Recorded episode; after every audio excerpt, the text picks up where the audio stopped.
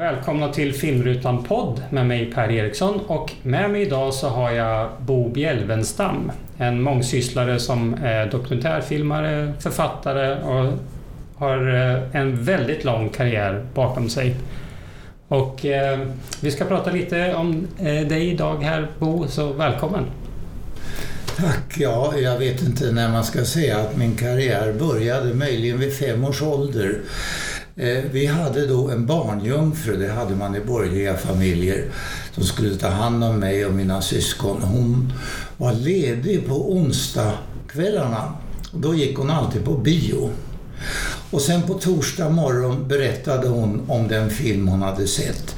Och tydligen på ett så oerhört fängslande sätt att min högsta dröm i livet var att en gång få gå på bio.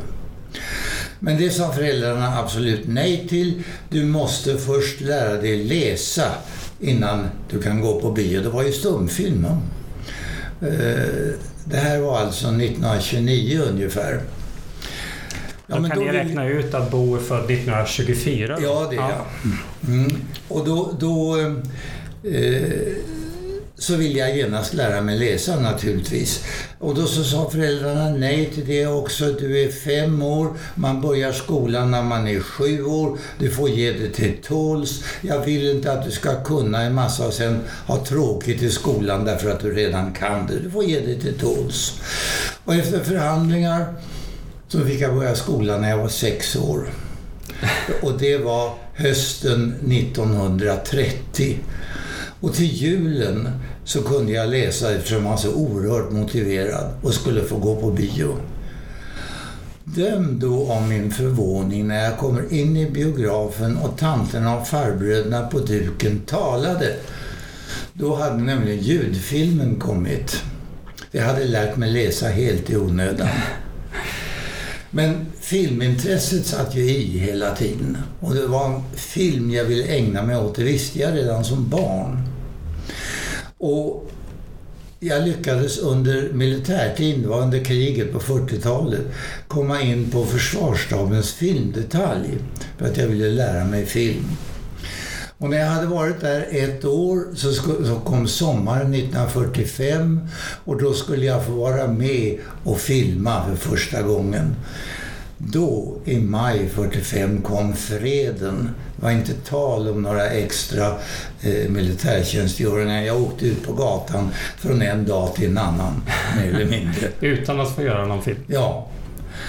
Men så lyckades jag få jobb på ett filmlaboratorium. Jag tänkte jag ska lära mig film från grunden här. Tekniken och framkallning, bedöma kopior och sånt där. Och det fick jag göra. Jag fick sitta i en liten biograf i laboratoriet och se alla kopior som gjordes, till exempel på Arne Mattssons eh, Maria på Kvarngården och Dr. Glas med eh, Georg Rydeberg och sånt där. Och det kunde jag se då en 20-25 gånger, samma film. Och det var ingen dålig skola faktiskt. Att, att se samma film gång på gång, upptäcka nya saker. Hur har de gjort det klippet och varför det klippet och så vidare. Det var ju så att säga den enda undervisning som fanns. Det fanns ju inget dramatiskt institut, det fanns ingen filmvetenskap vid universitetet eller någonting sånt. Mm. Så jag tog min fil. kand. då, eh, dessförinnan 1944 var det. Eh, och det var då ämnen som konsthistoria och psykologi och sånt här som någonting med film fanns överhuvudtaget inte. Men sen började jag så småningom att göra kortfilmer. Och det eh, kunde ju finansieras bara på ett sätt, nämligen genom eh, sponsring av olika slag. Så jag gjorde Så det var plats, egentligen reklamfilmer fast i lite ja, längre format? Eh, just det, men det, jag gjorde film till exempel för Postverket om lantbrevbärare i Norrland och eh, om, om eh, nattpostsortering på tågen och, och sånt. Och det, de här två filmerna faktiskt finns ju digitaliserade och eh, ska jag säga kan ses på filmarkivet.se. Ja. Båda just de två du nämnde. Jag vill inte att man drar upp gamla synder på det där sättet. Men de är alltså bara från slutet av 40-talet? Ja, ja, det gör det.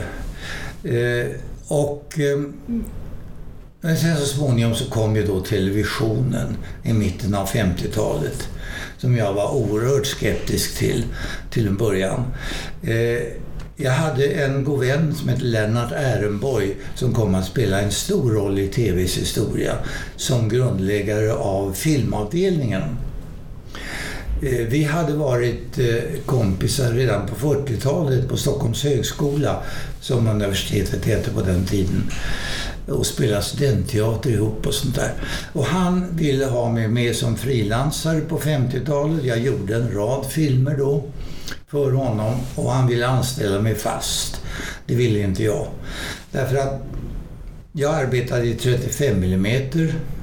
Eh, TV arbetade i 16 mm. Skosnören som vi föraktfullt kallar det för. Vi hade börjat med film, Eastman Color hade kommit. TV hade svartvitt fortfarande. Vi framträdde visserligen bara som förspel till långfilm men ändå på stora biografdukar. TV med sin löjliga lilla ruta med runda hörn så där, det var ingenting att ha. Men eh, jag tänkte om så småningom. Därför att TV var ändå oberoende.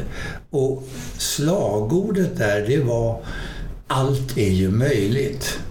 Det, allt är inte möjligt om man är beroende av privata sponsorer och, och beroende av vad de tycker och, och, att de vill ha. Utan på TV var man fullkomligt fri. Mm. Och vi, vi blev... kan pausa där lite bara innan vi går in i TV-tiden mm. där allt är möjligt just när TV startar och sådär. Men ja. om, vi, om vi backar lite. Jag är lite intresserad av, av barndomen där ändå. För att du, du säger att den här eh, barnskötaren du hade ja. eh, var den som väckte filmintresset. Men ja, det måste ju ha funnits... Var, var, var det hon som gjorde att... För både du och din bror har ju faktiskt eh, fastnat i filmens värld. Men när, när hon var där då var han bara ett år eller något sånt ja. där. Så att det kan inte Men. Eh, det, det, känns som att det borde vara någonting annat som gör att ni båda har... Han blev då skådespelare bland annat ja. och gjorde roller åt Bergman på 50-talet. Ja. Eh, sedan känd kanske mest för TV-publiken i Tre Kronor. Men, eh, ja, men jag tänker att eh, ni båda ändå eh, fastnade i den delen. Ja, era... det är konstigt för det finns ingenting i familjen eller släkten egentligen som, som skulle motivera det. Jag, jag kan inte säga vad det beror Nej. på. Men jag spelade ju själv mycket teater då i studentteatern och sådär. Och min bror är alltså fem år yngre och det är väl möjligt att han tog intryck där. Det kan inte jag uttala mig om riktigt. Nej. Men det fanns liksom det drivet och det var det som gjorde att du sökte dig till eh, det uppdraget inom det militära ja, som var ett sätt ja. att få lära sig då att göra det. Ja, men, men när du, sen, du fick inte göra någon film inom militären. Nej. Men när kriget är slut och du går ut och då startar som frilansare. Hur, hur gör man det som första steg? Du sa att du började lära dig film, men hur, hur får du ditt första uppdrag? Eh, ja, eh, först gjorde jag ju till andra bolag som gjorde sådana här filmer. Det fanns ju ett par stycken i alla fall. Och det här är alltså filmer som liksom visades inf inför eh, långfilmen som ja, var huvudnumret så att säga? Dels kortfilmer som visades som fyllnad, som de kallar det för. Eh, men dels var det sådana som eh, olika bolag beställde för sin egen eh, personal.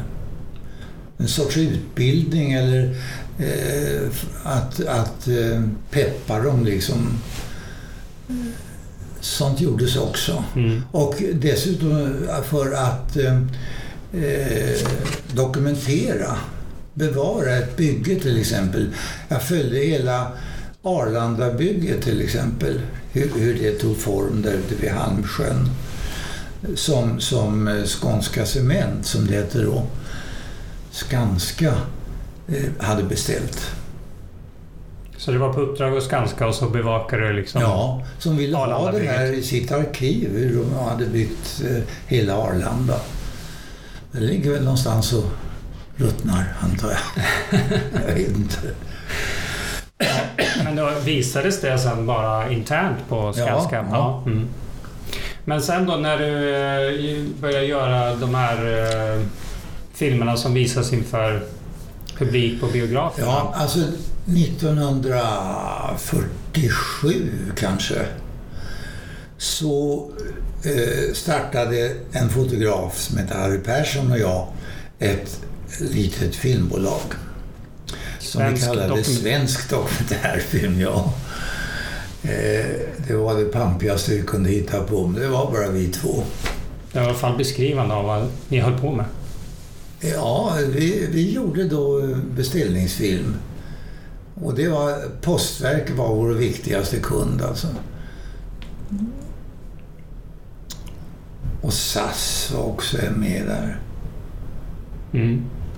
Nu kanske inte du vill kännas vid de där filmerna som då ligger på filmarkivet.se, men just den här eh, Post på tåg heter den va? Ja, Eh, en post på jul tror På jag. jul, ja. då, där, den finns ju där och där är det ju eh, ett, en film som leker lite med de filmiska berättargreppen. Där känns Ja. det som att du... Birgit Kullberg eh, eh, har ju koreograferat en, del drömmar hos de här killarna som, som sorterar. Det handlar alltså om att man tåget mellan Malmö och Stockholm Ja, på natten, på de står och natten, ja. sorterar På den tiden så gjorde man det på det sättet. Mm. Det är väldigt långt ifrån Postnord kan man ju säga. Ja. Eh, Men där är det då liksom insprängt lite dubbelexponeringar och drömsekvens och Ja, just det. Det- sekvens. Och specialkomponerad musik hade vi också, med ihåg. Var det ett sätt för dig att utforska de filmiska verktygen? Eller Ja, det kan man väl säga. Det var, det var ju ett försök att komma vidare från de här fyrkantiga beställningsfilmerna. Som man sen kunde eh, mycket friare använda sig av på TV. Mm. Om vi då hoppar fram till TVn där, för det här är... Ja, då är du frilans där i drygt tio Ja. år innan Mm. du eh, blir fast anställd på Ja, SVT. Men då hade du gjort lite jobb åt SVT innan i, på frilansbasis. Bland annat eh, den första Eurovisionssändningen kan man säga. Alltså, du vet 1958 var det eh, VM i fotboll. Ja. Och det, det betyder ju att en miljon människor omedelbart köpte TV. Och då skulle Sveriges Television bindas ihop med Europa för första gången. De skulle se alla mm, VM-matcher ja. ja, överallt i hela Europa. Men det skulle vara lite pampigare och värdigare än... eh, Ja, jag vet inte om jag ska berätta det här eller inte, men... Eh, man ville inte ha en fotbollsmatch som inledning, utan det skulle vara en opera från Drottningholmsteatern. Och det blev då Orfeus Eurydike av Gluck. Men dessförinnan ville man ha en film på 10-15 minuter om Drottningholmsteatern. Ja, okej. Och den ville de att jag skulle göra. Så att den kom då först ut så att säga i Europa. Och det här var då 58, ja. Mm. Ja, det var en av dem. eh, Mm. Eh, sen gjorde jag eh, också en liten serie Europas miniatyrstater. Alltså Liechtenstein, Luxemburg, Andorra, San Marino och vad det var. Monaco. Och då gjorde jag först, för första gången en film om Berlin 1949. Och det är lustigt för att nu bara för något år sedan så upptäcktes den filmen av ett museum i Berlin. Och de blev så intresserade för att de fick höra Willy Brandt, du vet kanslern, Mm. för första gången tala norska. Jag intervjuade honom nämligen när han var eh, borgmästare i Berlin, Okej. i Västberlin. Och det gjorde jag på norska. Därför att han, han hade ju bott som flykting i Norge, talade flytande norska. Och det hade aldrig kommit för dem på något sätt att vår kansler talade norska som en inföding. Ja. Så de köpte omedelbart filmen. Och sen köpte Willy Brandt Stiftung också den här därför att de tyckte det var så märkvärdigt med Willy Brandt. Och skildrade alltså Berlin 1959, två år före muren. Mm. Då man gick fritt fram och tillbaka mellan Öst och Västberlin. Det tyckte de var spännande. Så att den fick nytt liv på något sätt. Ja, just det. Fast den var så oerhört primitivt gjord egentligen. Ja, vi kan återkomma till eh, Berlin här då lite senare med en annan film du gör på tio år senare för Ja, SVT. det. 69 ja. Ja, men eh, om vi då tänker att eh, på SVT här, du började, du nämnde Lennart Ehrenborg, men hur många var ni som var fast, som fast anställdes på den här filmdivisionen som du kallar det? Ja, det var... Eh, Gunnar Oldin kom dit och Han hade filmkrönikan, den sorterade under Ehrenborg.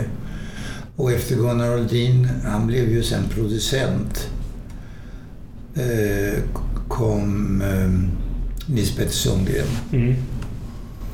Men utav de, sådana som var, som, precis som du, anställda för att göra Men dokumentärfilm? det var egentligen bara Erik M Nilsson och jag som, som var anställda för det. Sen hade vi en klippare anställd och en sekreterare. Sen var det nog inte fler. Nej. Utan det var frilansare som gällde. Ja. Och- då sa du att eh, allting var möjligt. Kan du beskriva lite de här eh, pionjäråren av svensk television? Ja, eh, ska vi ha på, är den på där? Ja, den är på. Jaså? eh, ja, för det första var det ju möjligt att resa. Ehrenborg själv gjorde flera resor till eh, Egypten och följde arbetena i Abu Simbel där man flyttade kungagravarna eh, därför att eh, den stora Nasserdammen skulle byggas. Och det var ju rätt fantastiska bilder, alltså, eller filmer. Och, och eh, Erik M kunde, ringa, eh, kunde resa till Paris med en fotograf och göra vad han ville. Kom hem med något bra var liksom beskedet. Och det var det till mig också. Jag ville vara ett år i Kenya med hustru och barn. Och det var inte några problem. Jag hyrde en eh, villa i eh, Karen som är en förstad till Nairobi i Kenya. Eh, och, och den är uppkallad efter Karen Blixen som hade sin farm där. Där bodde jag ett år och en fotograf, Jörgen Persson, kom ner då och då och filmade sånt som jag hade förberett i Kenya och länderna runt omkring. Men dessförinnan så, så hade jag arbetat mycket med en fotograf som hette Åke Åstrand som också var en skicklig pilot.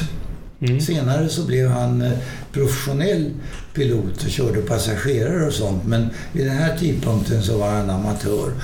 Och han och jag bestämde oss för att vi ska åka till Afrika i ett litet plan med en motor som rymmer två personer och varsin tandborste ungefär. Och vilket år är det här? Eh, Det är 1965. Mm. Och det blev okej från ledningen. Det var inga problem, stick bara. Men det här var en tid då TV växte alldeles oerhört. För övrigt, allting växte. Det var en fantastisk ekonomi. Det, det var en kunskapsexplosion. Eh, universiteten eh, mångdubblade sitt antal studenter. Enhetsskolan infördes och så vidare. Oerhört revolutionär tid då på 60-talet. Och eh, då hade de bland annat anställt en man som skulle ta hand om säkerheten för de team som reste ut. Och denne man måste ju göra någonting så han förbjöd det här och sa att så kan vi ju inte ha det utan det måste vara ett plan med två motorer, en professionell pilot och en professionell mekaniker. Så att i och med det så eh, gick det inte att genomföra det här. Det blev för dyrt. Jag hade inte budget för det. Då kommer ledningen och säger att eh, jag tycker ni ska genomföra det här i alla fall. Eftersom vi har sagt att vi ska göra det. Ja, men jag har inte pengar till det. Nej, men det lägger vi till. Vi har lovat det så att eh, åk ni. Så det gjorde vi. Och med ett litet plan då som rymde fyra personer och kamera. Och så får vi ner hela vägen till Västafrika, följde floden Niger. Det finns gott om flygfält i Afrika så vi stannade där vi hade planerat att filma. Lite varstans på vägen ner till Niger och Nigeria och Ghana. Och året därpå, 1966, så bestämde Nordvisionen, alltså en sammanslutning av eh, de nordiska ländernas televisioner, att de skulle göra någonting tillsammans, satsa på Latinamerika. Skulle göra sex filmer i en serie dokumentärer. Tre skulle Danmark göra, tre skulle Sverige göra och det ville de att jag skulle göra. Och Norge bidrog med en expert, eh, eh, fredsforskaren Johan Galtung. Och med honom for vi först, den danska producenten och jag, och Galtung då, runt hela Sydamerika, nästan varje land. Eh, och rekade, förberedde det här med ordinarie flyg. Eh, Galtung hade nämligen varit professor i Santiago i Chile i sociologi och det hade kommit studenter från alla länder i Latinamerika. Så att, eh, och de hade sedan återvänt till sina länder. Och det var ju fantastiska personer att ha kontakt med. Menar, det var eh, José i Argentina, det var Alberto i, i, Brasilien, Jesus i Lima och så vidare. Och de där kunde vi kontakta och de kunde ge oss eh, förbindelser med hög som låg i sina egna länder. Det var en oerhörd fördel med den eh, räkningen. Alltså Galtungs gamla studenter då, som... Ja, just det. Ja. Som, som då var etablerade i sina länder. Och ett halvår senare så tog vi återigen samma typ av plan som vi hade haft i Afrika och var fyra stycken som åkte från Stockholm ner till eh, Senegal, Dakar, över Atlanten och sen runt hela Latinamerika i praktiskt taget alla länder. Och där finns ju verkligen gott om flygfält man kan gå ner och vinna. Och det gjorde framför allt det möjligt att komma in och ut ur länderna utan tullar. För det fanns alltid bakvägar på flygfälten man kunde komma in och ut. Det var annars en oerhört omständlig procedur att få kameragrejerna genom tullarna. Men det slapp vi. Och jag tror inte att sånt där är möjligt att göra idag alltså. Men eh, då gick det, allt var möjligt så att säga. Det fanns pengar. Mm. Och vad, vad, vad kom liksom... När, först åkte ni dit och gjorde research, sa du, liksom ja. efterforskningar. Vad, vad hade ni för plan? Vad det var ni skulle skildra då? Vad var det ni ja, skulle ta hem från Sydamerika? hade vissa uppgifter. Då. Eh, den danske producenten skulle göra om jordbruk bland annat, minns jag. Jag minns vad jag skulle göra. Det var dels eh, de stora städerna, urbaniseringen ett ämne. Ett annat var kulturen. Masskultur eller elitkultur och de frågorna. Och eh, det tredje var Kuba och Kubas inflytande på resten av Latinamerika. Mm. Det, eh, när det gäller det här kulturprogrammet så skulle jag bland annat intervjua Pablo Neruda som jag ansåg vara den största av alla latinamerikanska skalder. Och det hade svenska ambassaden i Santiago hjälpt mig med. Han bestämt en tid och en dag då jag skulle träffa honom och intervjua honom. Och vi får dit, en fotograf och jag, och möter en ilsken, förbannad Neruda. Säger jag vill inte ha med Sverige och svenska televisionen att göra, försvinn härifrån. Ja, men vi skulle ju göra en överenskommelse, vi skulle ju göra en intervju. Försvinn har jag sagt, förstår ni inte vad jag säger? Ut! Och det var inget att göra, det var bara att vända. Jag begrep inte någonting. Förrän jag kom tillbaka till Santiago och hörde att Nobelprisen det året hade delats ut till Nelly Sachs och en israel som heter Agnon men inte till Neruda. Men det är klart att när han hörde att det kommer ett team från Sverige just den tiden Nobelprisen eh, utannonseras så kan det bara betyda en sak. Så han var ju så oerhört besviken och jag fattade ju inte, jag hade inte tänkt ett ögonblick på det här. Sen fick han ju Nobelpriset ett par år senare. Men, eh, det var då ni skulle ha varit där istället? Och då tog han emot televisionen. Ja. Men jag tänker på bara hur man lägger upp en sån där resa. Idag handlar det väl väldigt mycket om att bara få tag i någons mobiltelefonnummer för att styra upp att ordna någon intervju. Men jag tänker att här eh, med ett eget flygplan i en annan del av världen, hur, hur planerar ni själva resan och de ni ska prata med? Ja, en, en del hade vi ju förberett. Ambassaderna hjälpte till väldigt mycket. Och så var det då de här studenterna eh, som ordnade en kardinal i Colombia, en president i, i eh, Peru till exempel eh, en ärkebiskop i, i Brasilien. Eh, alltså den typen var, var förberett och klart. Genom den omsorgsfulla researchen så visste vi ganska väl vad vi var ute efter. Hade ni sen krav på er ifrån eh, televisionen hemma att de här filmerna skulle ha en viss ingång eller, och en Nej. viss längd?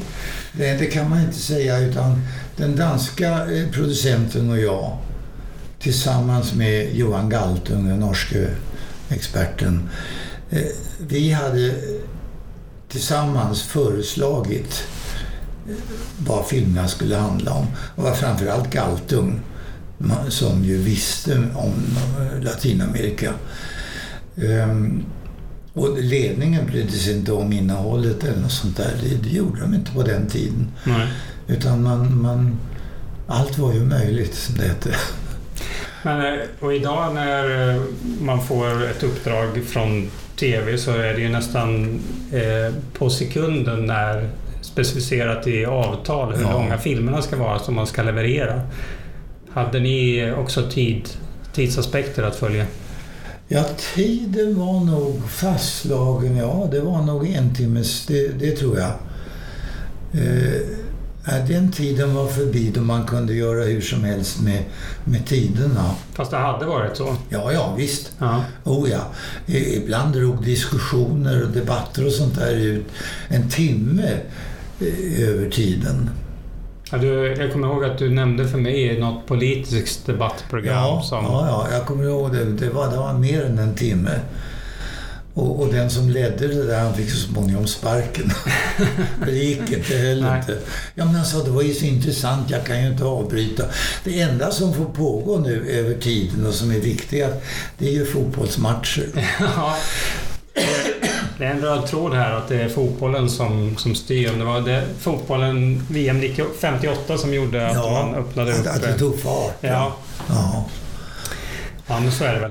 Men det där är ju en... Eh, kanske gick lite för långt då, att de drog för långt ut på tiden. Men annars är det ju någonting som många kanske saknar idag. Att det inte...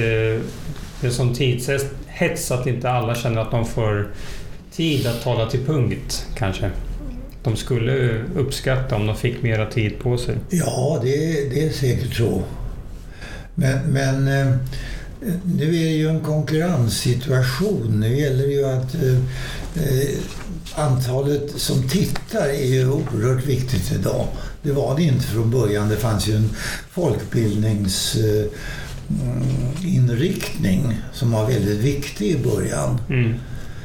Eh, och som hade att göra med hela den här kunskapsutvidgningen som pågick i samhället. Och där skulle tv och radio naturligtvis vara väldigt viktiga inslag. Mm. Och då var det viktigt med innehållet, eh, kan man säga, mera än, än att samla så mycket publik som möjligt. Men också då titta på 60-talet där.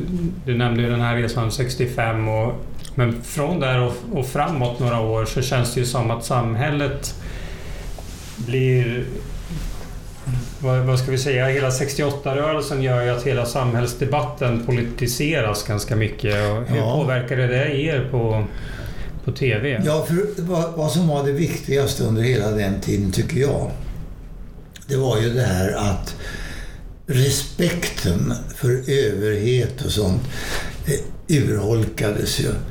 Det tog sig uttryck ibland där man sa du till varandra. Det var ju helt nytt. Istället för titlar. Eh, och, och um, skjutjärnsjournalistiken och sånt där kom ju in då. Alltså högt uppsatta herrar, för att vara mest det det var fråga om, eh, respekterades inte på samma sätt. Då. Utan man försökte sätta dit dem och det var någonting nytt. Och blev så småningom tillåtet. Det var ju från början oerhört stötande naturligtvis. Jag kommer ihåg det här programmet om Lamco, alltså företaget i Liberia. Eh, där, där eh, man hade hindrat arbetare från att strejka och, och, och uppträtt eh, oerhört brutalt mot de, de liberianska arbetarna. Och det där hade fångats på film. Och det var oerhört mycket diskussion om man skulle visa det eller inte. Och, och radionämnden eh, skulle tillåta det och det gjorde de till slut. Mm. Men eh, de uppdrag som ni då tar där kring den tiden, känner du att det påverkade, alltså att samhällsklimatet påverkade sättet som ni filmade på? Ja, det gjorde det absolut. Det, det var ju det som kallas vänstervridning. Vilket ju var att man hade ett nytt perspektiv på väldigt mycket. Eh, bland annat beroende på den här omvälvningen i samhället med, med, med respekt för överheten och så vidare. Eh, om, om man underminerar den respekten så blir det lätt till vad man kallar vänstervridning. Det behöver inte betyda att alla var med i kommunistiska partiet. Men, men eh, utan eh, mera ett nytänkande mm. som var svårt för många att acceptera. Och där kan vi då återvända till eh, din skildring av staden Berlin. För 1969 så gör du en film som heter Den döende staden, en film om Västberlin. Mm. Och den blir då eh, dömd i, eller fälld, fälld säger ja. man i radionämnden ja. för att vara vänstervriden då. Ja, det sades inte så. Utan det var ju eh, eh, bristande, vad kallades det för? Eh, ja. Nyans eller balans mellan ja, olika perspektiv? Ja. Men kan du beskriva filmen? Jag har då tyvärr inte lyckats se den själv inför det här samtalet. Men... Det var så att jag var gift med en tyska från väst Berlin under 60-talet och var väldigt ofta i Berlin och där fanns då släktingar både i Öst och Västberlin och gamla skolkamrater och lärare, lärarinnor och sånt där. Och jag tyckte att jag så småningom började förstå lite vad som hände i Västberlin. Och det stämde inte ett dugg med de rapporter som man fick som ju ofta glorifierade och hjälteförklarade eh, västberlinarna och Västberlin och vad som skedde där. Eh, och, och, jag reagerade mot det där därför att Västberlin fanns ju där framförallt därför att Västtyskland stödde det med oerhört eh, omfattande subsidier. Och i själva verket så var stan döende. Det blev en föråldrad stad. Antalet eh, pensionärer var mycket större än i Västtyskland. Eh, industrier flyttade därifrån till exempel. Studenterna, trots att de hade olika förmåner, slapp göra värnplikt och sånt där, sökte sig därifrån. Och så vidare. Det var en rad faktorer som eh, eh aldrig nämndes egentligen. Men det gjorde jag. Och det var oerhört stötande då. Innan man så småningom, eh, när man erkände Östtyskland så blev det helt annat ljud i skällan. Då, då behövde man inte propagera så mycket för Västberlin längre. Och du sa precis här innan att den här filmen då har ett rekord i att den blev fälld två gånger i radionämnden. ja, det var det därför att vi byggt, bytte tv-chef. Och den nya tv-chefen han tyckte det här var en så intressant film att den borde visas igen.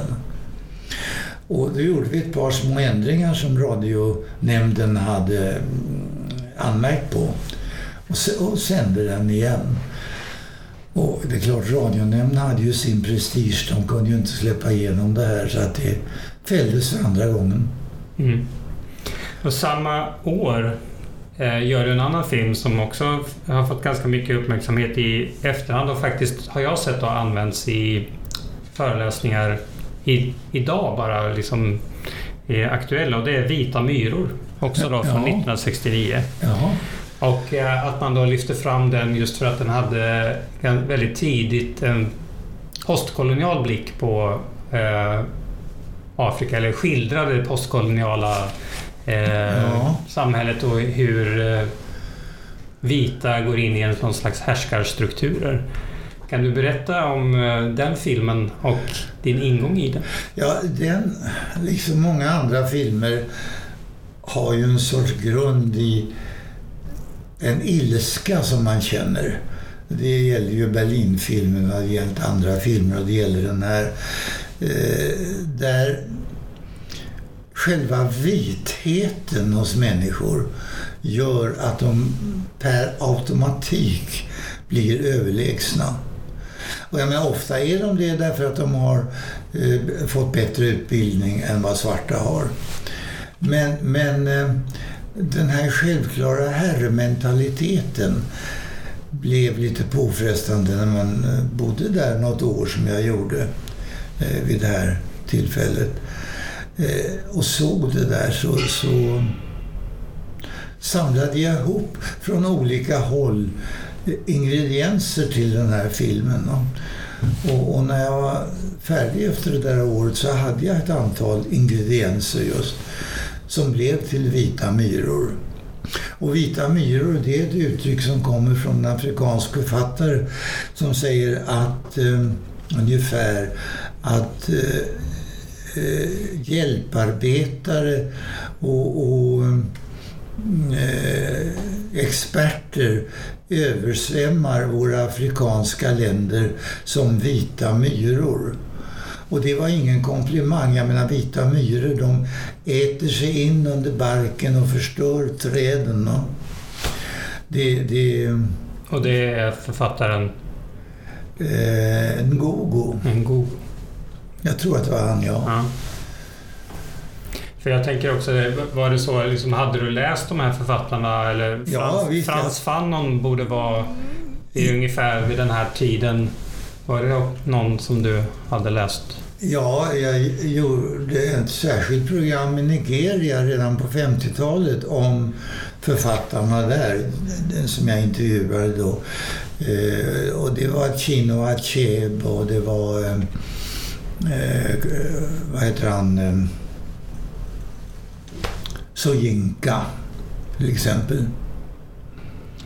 Amot Tutuola, det var flera nigerianska författare som då var i ropet. Mm. Och, och eh, beträffande Google så hade jag ju tagit titeln Vita myror ifrån honom. Mm. Men var det, var det i övrigt en, en sån debatt om just uh, det Nej, här perspektivet? Det kan jag inte säga. Det var för att du hade varit där på plats och... Ja, och reagerat mot det. Och hur togs den filmen emot när den visades? Jag har inget minne av att den togs emot på något särskilt uh, sätt. Jag kan, det var inte någon, någon rabalder omkring den i varje fall. Utan det var långt senare så tog man upp den på universitetet här uh, och diskuterade den. Mm. Och då, då var jag med och, pratade lite om det. Ja, för det känns ju som en debatt som i alla fall i Sverige då, har kanske blommat ut mera nu på senare år. Ja. Än, äh, än ja, jo. vad jag varit med om tidigare i alla fall. Jag, även om jag inte var med 1969. Ja, nej, men jag tror att, att hjälpverksamheten, eller vad jag ska kalla det, Sidas verksamhet och sånt, var kanske mindre ifrågasatt där i början. Mm. Ja, för filmen skildrar ju eh, både missionärer och Ja. biståndsarbetare och hur de kommer och intar en slags maktposition då Ja, i förhållande till de lokala. Och det, det, jag menar missionärernas roll det är ju det är ju väldigt kluvet egentligen. Därför att eh, dels slog de sönder totalt en samman, samhällsordning som rådde. Men de införde ju skolor och hygien och sånt ändå. Och det blev väl mer och mer av det ju längre tiden gick. Mm. Men... Eh, ja. Har du någonting annat där som du kommer ihåg ifrån din tid i, i Afrika eller någon som du skulle vilja lyfta fram? Jag tänker bara på hur det var att resa då med all den här utrustningen ni måste ha burit på jämfört med idag där Ja, såväl ljudutrustning som filmutrustning eh, är mycket lättare att bära Ja. med sig. Nu visste man ju inte att det skulle bli så. Nej. att säga. Utan det stora lyftet det kom i mitten av 60-talet när vi fick tystgående bärbara kameror. Då. Dessförinnan så hade vi haft, när, vi, när det skulle göras intervjuer och direkttal så där, oerhört tunga kameror krävde två, två man för att lyfta upp på ett stativ till exempel. eh, och det var helt omöjligt att resa med sånt. Och därför så använde man reportagekameror som eh, var lätta men som inte kunde ta upp ljud. Och eh, äldre dokumentärfilmer innehåller ju mest musik och kommentarer, inte intervjuer. Men då i mitten av 60-talet så fick vi de här lätta kamerorna. Och jag minns att eh, min fotograf Åke Åstrand och jag var de som först fick arbeta med den här nya kameran. Och det var den här flygresan jag berättade om. Eh, så skulle vi intervjua Senegals president som var en framstående skald också. Eh, och det var ordnat där i hans palats, i ett rum, eh, fint och snyggt sånt. Och vi sa nej, vi vill inte, vi vill ut i parken. Det där palatset var omgivet av en stor park. Och där kunde vi då för första gången gå omkring med presidenten och prata. Alltså han och jag gick där och medan fotografen eh, följde med helt enkelt. Och det tyckte vi var stort och nyskapande på den tiden. Det var liksom början till en lättare utrustning. Men den var ju tung nu med dagens mått. Mm. Men den, det språnget som ändå gjordes, tänker du, förutom att det var lättare att bära med sig, förändrade det också något sättet att göra film på? Ja. Eh, Också, alltså inte bara att det var lättare att göra utan även hur ni gjorde det och vad för typ av berättelser som växte fram? Jo, men det, det gjorde en helt annan eh, inställning till, till filmen. Därför att nu kunde man ju följa ett skeende på ett helt annat sätt än tidigare med ljud eh, samtidigt. Man kunde ha dialog, man kunde eh, filma när människor pratade med varandra. Man kunde försöka bli bortglömd, som en fluga på väggen som det hette, medan handlingen utspelades eh, runt omkring.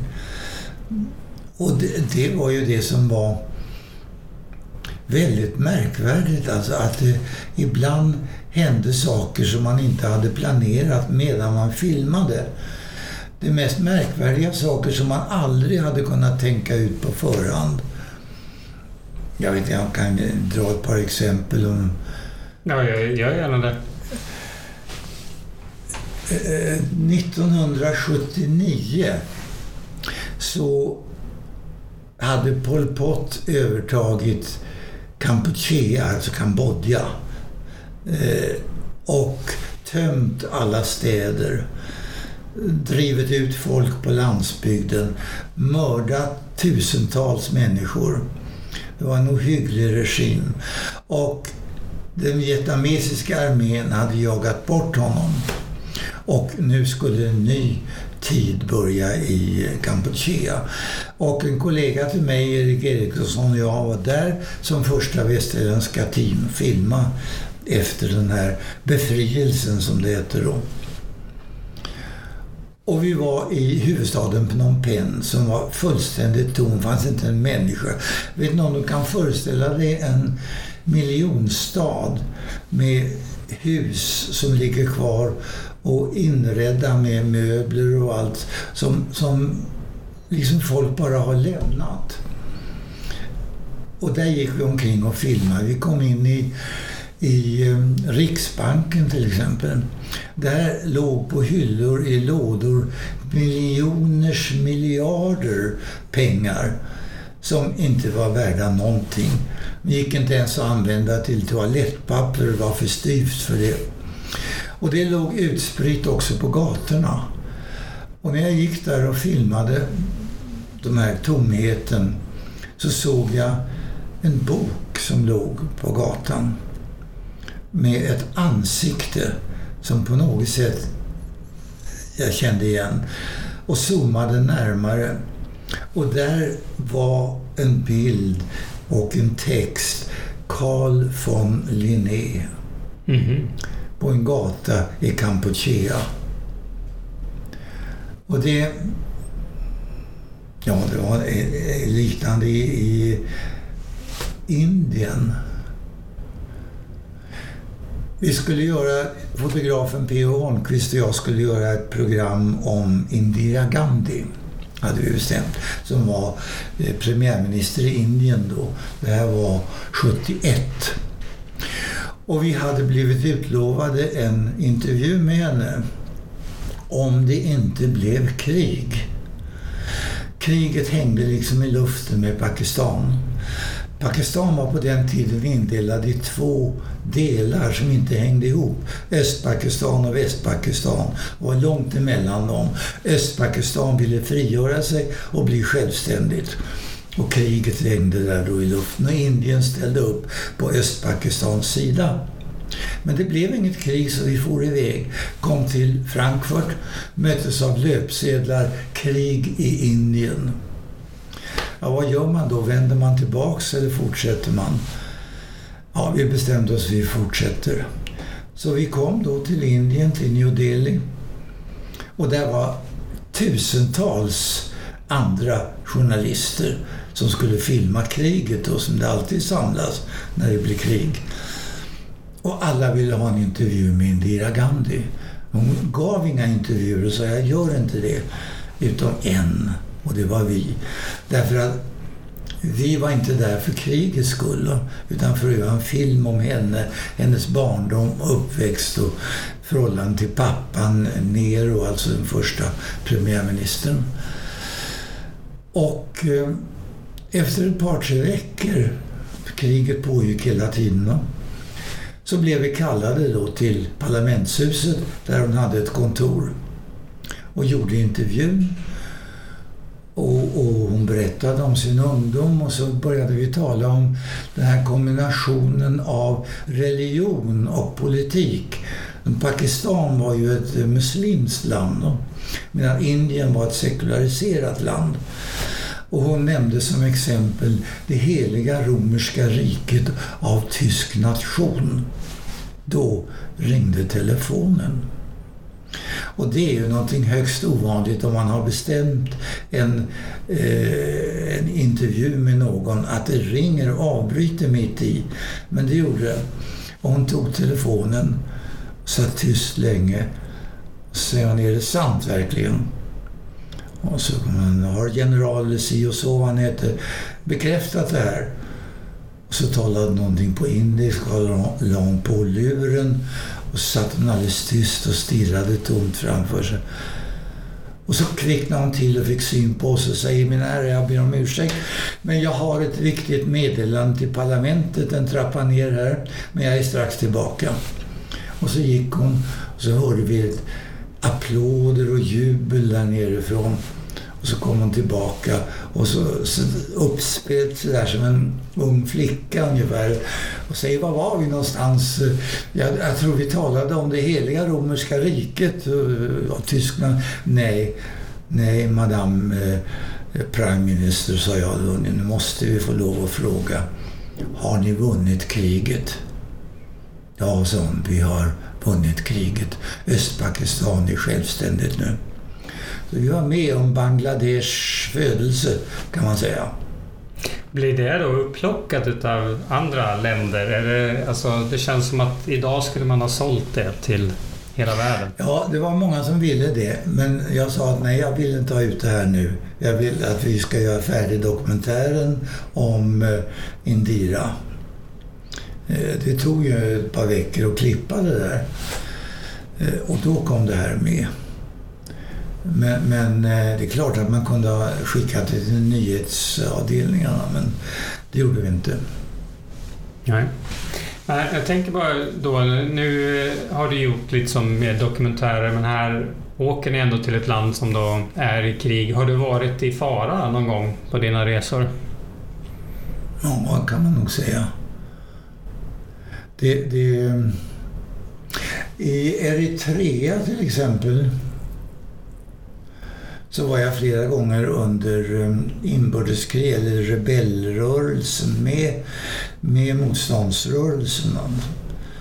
Eh, som var eh, rätt jobbig. Man sov utomhus i flera månader under bar himmel så att säga. Och åt när det fanns möjligheter och så. Eh, men eh, kriget som jag naturligtvis gärna ville se. Det undanhöll man mig. Det hade ju varit lite skandalöst med en journalist som hade blivit dödad eller skadad eller någonting. Så att det var de väldigt noga med. Men vid ett tillfälle då var Eritrea väldigt nära att ha befriat sig.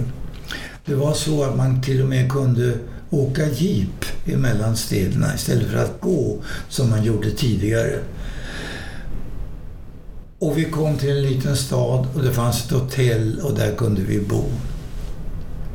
Och så ligger jag och läser någonting och ser att det kommer in ett föremål genom fönstret in i rummet.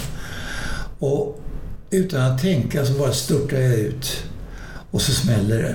Och då är det en bomb med splitter eh, i. Mm. De träffade mig i foten, det fastnade lite där, men annars ingenting. Men däremot kameran blev förstörd, flera filmrullar blev ödelagda. Så att det var... Ja, det är ju det som det är för oss journalister när vi far ut på det här sättet. Att eh, vi kan alltid lämna det där när det blir för jobbigt mm. och åka hem. Mm. Det kan inte de som Nej. bor där. Eh, så det var ju naturligtvis väldigt nära. Men då när du beslutade för att åka med gerillan eller motståndsrörelsen där i Eritrea, mm. alltså, visste du då att det skulle vara så lång tid? Ja, jag hade räknat minst två månader. Och det, det var inga problem. Nej.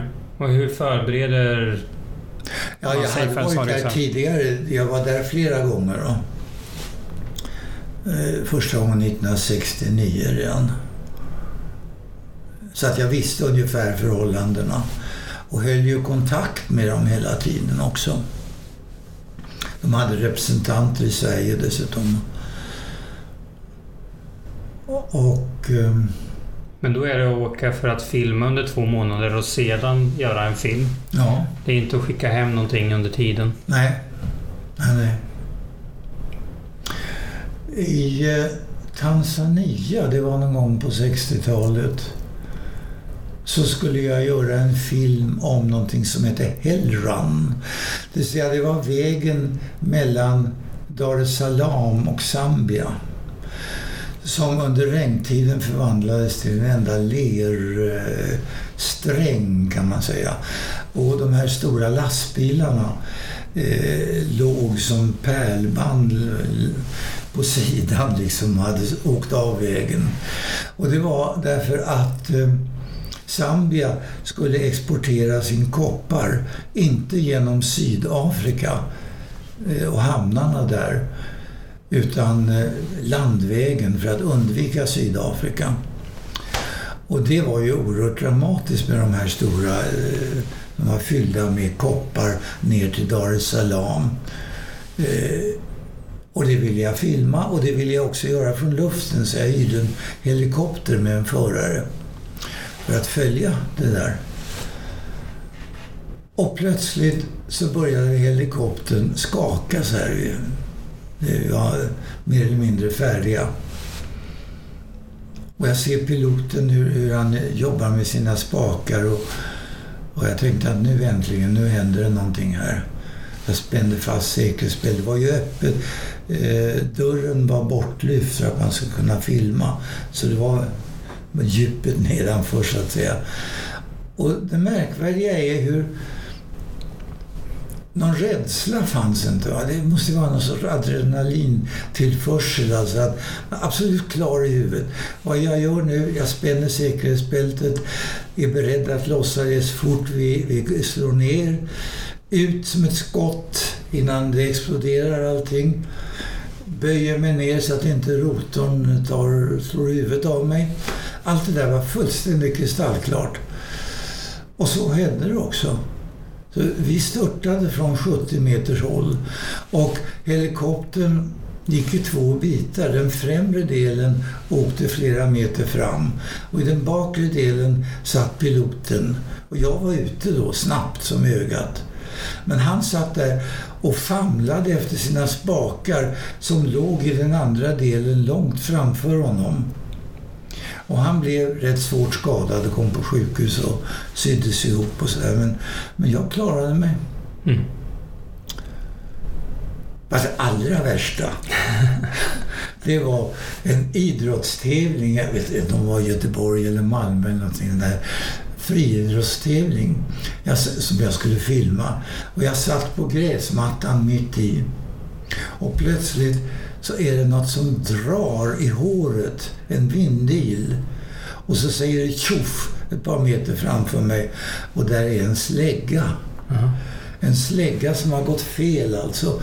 Hade den gått en centimeter djupare så hade jag inte suttit här och talat med dig. Nej. Det var ju en eh, journalist eller fotograf som blev träffad av ett spjut där för, bara för något år sedan på ja, friidrottstävling. Men jag blev inte träffad, Nej. men jag kände den. Ja. Det kan vara farligt på olika ja, ställen helt enkelt. Ja. Jag tänkte bara...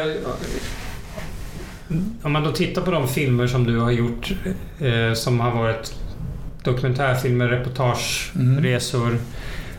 och just det här att du åker till olika ställen i världen som egentligen eh, då är mitt uppe i eh, mer eller mindre världsavgörande händelser. Hur angriper man det som journalist? Alltså det finns ju lite olika skolor här. Eh, man kan vara, försöka vara den där flugan på väggen, mm. att fånga. Man ska försöka kanske hålla en neutral blick till att man blir för att ta ett mer aktuellt exempel då, Michael Moore och skriver in sin egen eh, åsikt ganska tydligt i reportagen. Va, hur, eh, hur har du angripit den frågan? Ja, det där har ju lite att göra med den svåra definitionen av ordet dokumentärfilm att göra. Det är efter den här Berlinfilmen som jag kallade en dokumentärfilm. Och den allmänna uppfattningen av dokumentärfilm, kan man ju förstå, det är ett skumt ord alltså, är ju att den ska vara absolut objektiv. Saklig och objektiv. Medan det i själva verket betyder precis tvärtom. Det betyder en personlig, eh, ja nästan, eh, kanske inte teateraktig, men i alla fall en personlig uppfattning om någonting. Va? Eh, snarare än ett reportage som då strävar efter mer objektivitet eh, än vad en dokumentärfilm gör. Och det där var så skumma resonemang så att radiochefen förbjöd under en tid ordet dokumentärfilm fick inte förekomma i televisionen. Och det gjorde det inte heller under ett par år. Men det gick ju inte att upprätthålla i längden. Men för mig har det varit väldigt vägledande det här att det är jag som gör urvalet. Det är jag som bestämmer vilka som ska vara med och, och som bestämmer vad av deras intervjuer som ska användas, vad som ska kasseras, hur det ska klippas, i vilken ordning. Det är en oerhörd manipulativ möjlighet naturligtvis. Eh, och eh, ja, det, det det har i varje fall varit väldigt ofta mitt sätt att, att göra film. Um, Där du tänker att du, du, du är en regissör helt enkelt? Ja, och, och det vore att hyckla att inte erkänna att det är på det sättet. Jag har ett exempel här i huvudet men jag kommer inte på det just nu. För att visa vad jag menar. Men det glömmer vi. Ja. Men om du eh, tänker tillbaka nu då på din, eh, din karriär. Det, ser du att du har förändrats som både människa och filmare under de åren du har hållit på? Och vad är det då som har förändrats i sådana fall? Ja, det har hunnit, eftersom jag har hållit på så länge. Från början så var det ju mest eh, eh litteratur och konst och sånt där som intresserade mig. Jag gjorde program om på 50-talet. Men sen kom ju den här allmänna politiseringen som naturligtvis även drabbade mig. Och jag började inse vad som hängde ihop med kolonierna framför allt. Vet att jag eh, var 15 år när andra världskriget bröt ut. Och det var den åldern då man som läroverkselev i allmänhet skickades ut i världen, i varje fall ut i Europa, som utbytesstudent eh, i allmänhet Tyskland eller England för att lära språket under somrarna. Så kom det någon därifrån eh, som bodde hos mig då. Det, det, var väldigt vanligt. Det kunde ju inte jag göra eftersom det var krig. Och kriget pågick i sex år. Och längtan att komma utanför Sverige blev starkare och starkare. Och det var tillsammans då med den här barnjungfruns filmpåverkan eh, så styrde det nog väldigt mycket min inriktning skulle jag tro. Mm. Eh, så, så, att eh, strävan att komma ut eh, 1952 så bodde jag ett år i Guatemala till exempel. Jag gjorde film om maya-indianer och deras konst och deras kultur och sånt. Ehm, ja. Och det var den drivkraften helt enkelt att få röra sig utanför Sverige? Som... Ja, och, och, när jag samtidigt började förstå lite sammanhang med, med kolonialismen och vad det betyder och avkoloniseringen framför allt så kom ju det intresset in och blev starkare och starkare. Mm.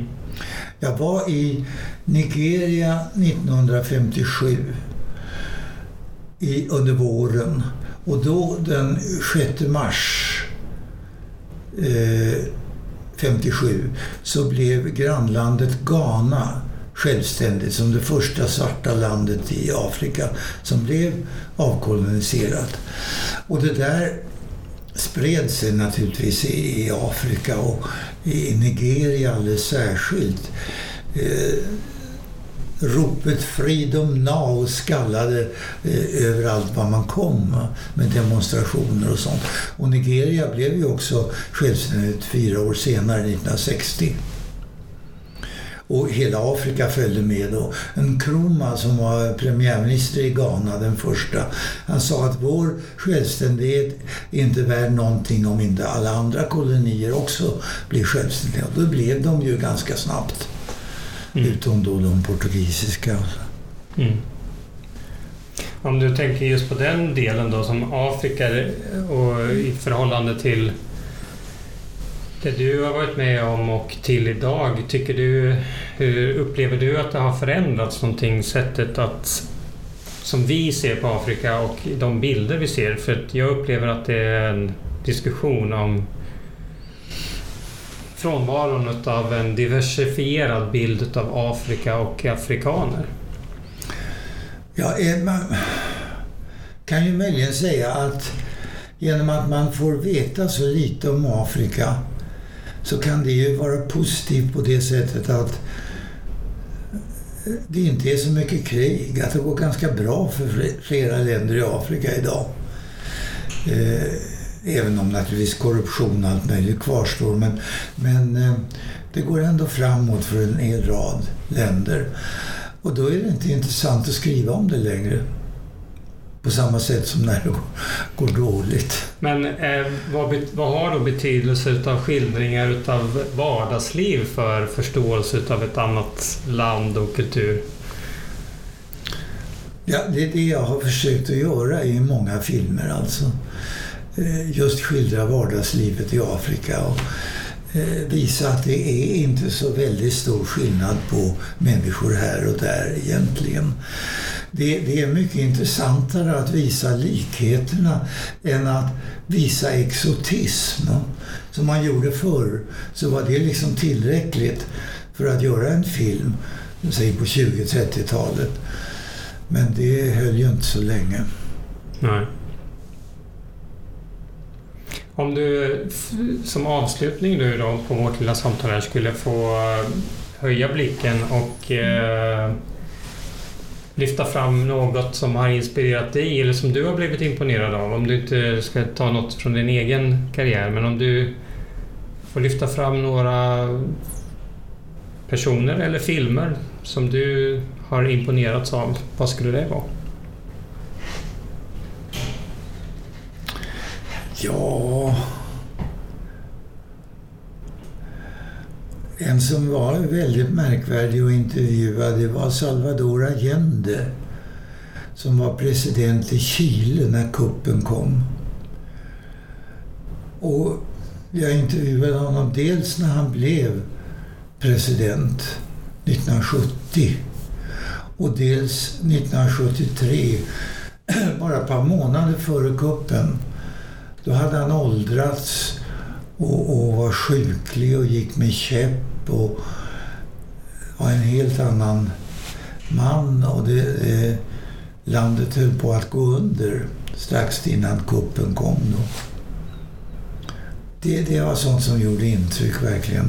Han mördades då strax efter. Mm.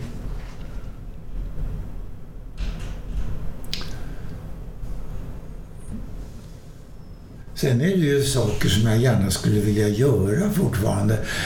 Jag tänker på till exempel en, en sån sak som i Tanzania så gjorde jag på 60-talet en film om en liten by som fick en vattenledning som eh, man hade byggt, man hade borrat ner och gett byn, byn vatten. Så att kvinnorna som tidigare hade gått ett par kilometer för att hämta vatten i krukor som de var på huvudet, de kunde nu bara vrida på en kran som fanns mitt i byn. Det var en oerhörd revolution för dem. Eh, hur har det gått med det där? Det är nu, eh, vad blir det, 60 år sedan eller något sånt. Mm. Finns det kvar? Har det utvidgats? Har varje hydda nu en, en kran hem till sig? Eller har det rostat ihop alltsammans? Och inte kunnat hållas i stånd så att de återigen går och hämtar vatten på avstånd. Skulle gärna vilja komma tillbaka där och filma och se vad som har blivit av den där eh, vattenanläggningen. Det, det är sånt här som man ibland tänker på. Men... Ja. Du tycker det låter spännande. Karriären är inte över trots att vi har haft ett litet tillbakablickande samtal här. Ja, ser framtiden menar ja. du? Ja. Tack så jättemycket Bo för att du kom och eh, samtalade med oss. Tack för att Tack. jag fick komma.